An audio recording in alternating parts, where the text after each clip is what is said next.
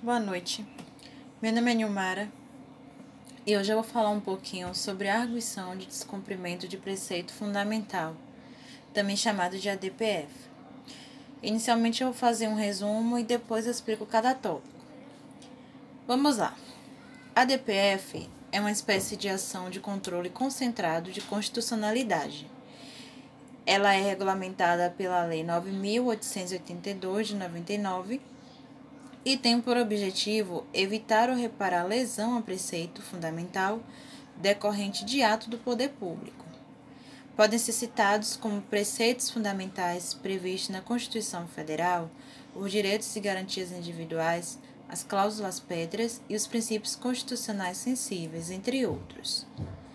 Ela também é cabível quando for relevante a discussão sobre a constitucionalidade de lei ou ato normativo federal, estadual ou municipal. Um ponto importante na DPF é a possibilidade de ter como objeto leis ou atos normativos, inclusive anteriores à Constituição Federal de 88. Podemos citar como exemplo a DPF 130. No caso, o Supremo Tribunal Federal julgou não recepcionada a Lei 5.250-67, também chamada de Lei de Imprensa. Por outro lado, deve-se destacar que não será admitida a arguição de descumprimento de preceito fundamental quando houver qualquer outro meio eficaz de sanar o ato lesivo, isto é o que se chama caráter subsidiário da DPF. Vale ressaltar também que a DPF somente poderá ser proposta no STF, que possui competência originária para processar e julgar essa espécie de ação. E por último, é importante frisar que, que as decisões proferidas em ADPF têm a eficácia erga omnes, ou seja, gera obrigação para todos e efeito vinculante em relação aos demais órgãos do Poder Judiciário e do Poder Executivo. A arguição de descumprimento de preceito fundamental pode se apresentar-se sobre duas modalidades, autônoma ou direta e incidental ou indireta. A arguição sobre a forma autônoma está contida no artigo 1 no caput da Lei 9.882 de 99.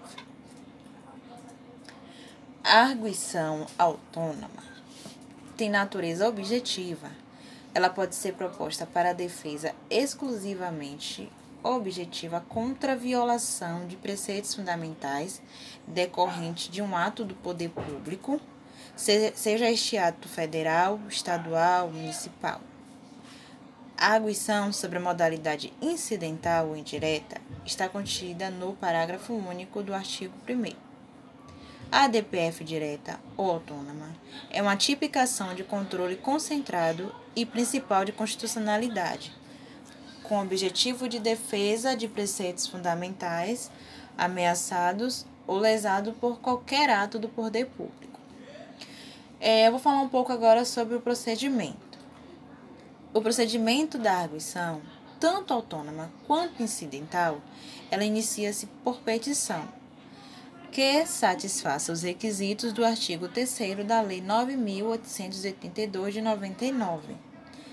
Não sendo o caso de arguição ou faltando a inicial alguns de seus requisitos, o relator poderá indeferi-la de plano, por decisão sujeita a agravo regimental. Sob a legitimidade, o artigo 2 da Lei 9.882 aponta como legitimados para propor ação de descumprimento de preceito fundamental os mesmos sujeitos aptos à propor ação direta de inconstitucionalidade. Nesse caso, são os legitimados universais. Quem são? O presidente da República, a mesa do Senado, é, a Câmara dos Deputados, o Procurador-Geral da República, o Conselho Federal da Ordem dos Advogados do Brasil e partido político com representação no Congresso Nacional. Já os legitimados do, dos passivos da DPF são as autoridades, órgãos ou entidades responsáveis pela prática do ato questionado ou pela omissão impugnada.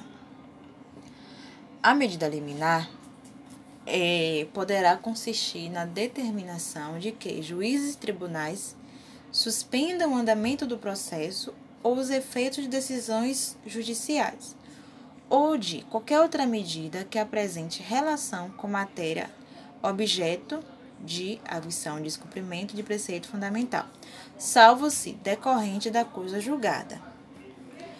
Mesmo nas arguições incidentais, não é imprescindível a oitiva das partes que compõem a relação processual originária, mas, se entender necessário, poderá o relator ouvi-las ou ainda requisitar informações adicionais, é, designar perito ou comissão de perito para que emita parecer sobre a questão, ou ainda fixar a data para declarações em audiência pública de pessoas com experiência e autoridade na matéria.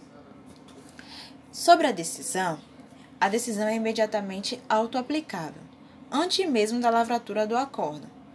A decisão tem efeito vinculante e eficácia contra todos. Eu, eu relatei um pouquinho acima, falando sobre o erga omnes. Então, transitada em julgada, a parte dispositiva da decisão, em razão dos seus efeitos, erga omnes, e vinculante deverá ser publicada no Diário Oficial. Pode o Supremo, porém, excepcionar a própria regra do efeito erga omnes e do efeito declaratório ou ex tunc de suas decisões, atribuindo os efeitos mais limitados ou constitutivos, ou mesmo o ex nunc. Lembrando que, de qualquer forma, a decisão que julgar procedente ou improcedente o pedido da ADPF é irrecorrível.